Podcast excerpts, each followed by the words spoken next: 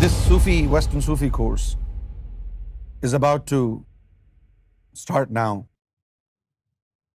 In the first phase, we're going to start with self-actualization. What is self-actualization? Self-actualization is like when you want to go on a long journey you want to make sure there is enough fuel in your car and that the engine oil is good, right? The radiator is fine, there is enough water. You have coolant available to check the worthiness of your car, the roadworthiness of your car, the travel worthiness of your car. And this is car actualization. When you embark upon a spiritual journey, you have to go through an aptitude test. An aptitude test from God. Evaluation. To evaluate yourself, what you may be spiritually capable of. To calculate your potential.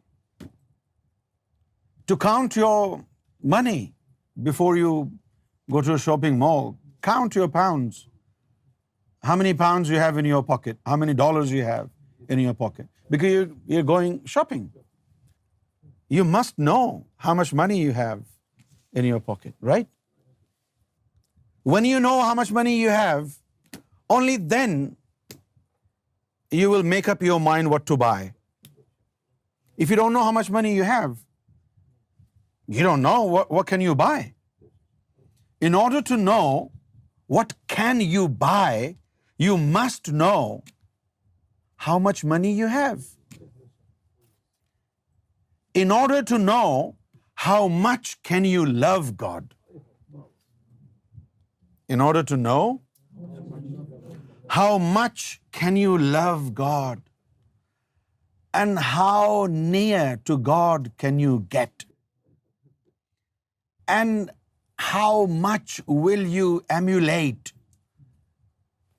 the virtues of God? You need to count your spiritual currencies so that you can sum up your strength, like buying power, so that you can sum up your love power. How much can you love God? And how far on the path of spirituality can you travel up to? How far can you go? It's like a spiritual feasibility report. To know your strength, your mental capacity, your physical capacity, your rational capacity, your intellectual capacity, and the amount of equanimity you have. Equanimity is very important. And also you need to know the power of acceptance.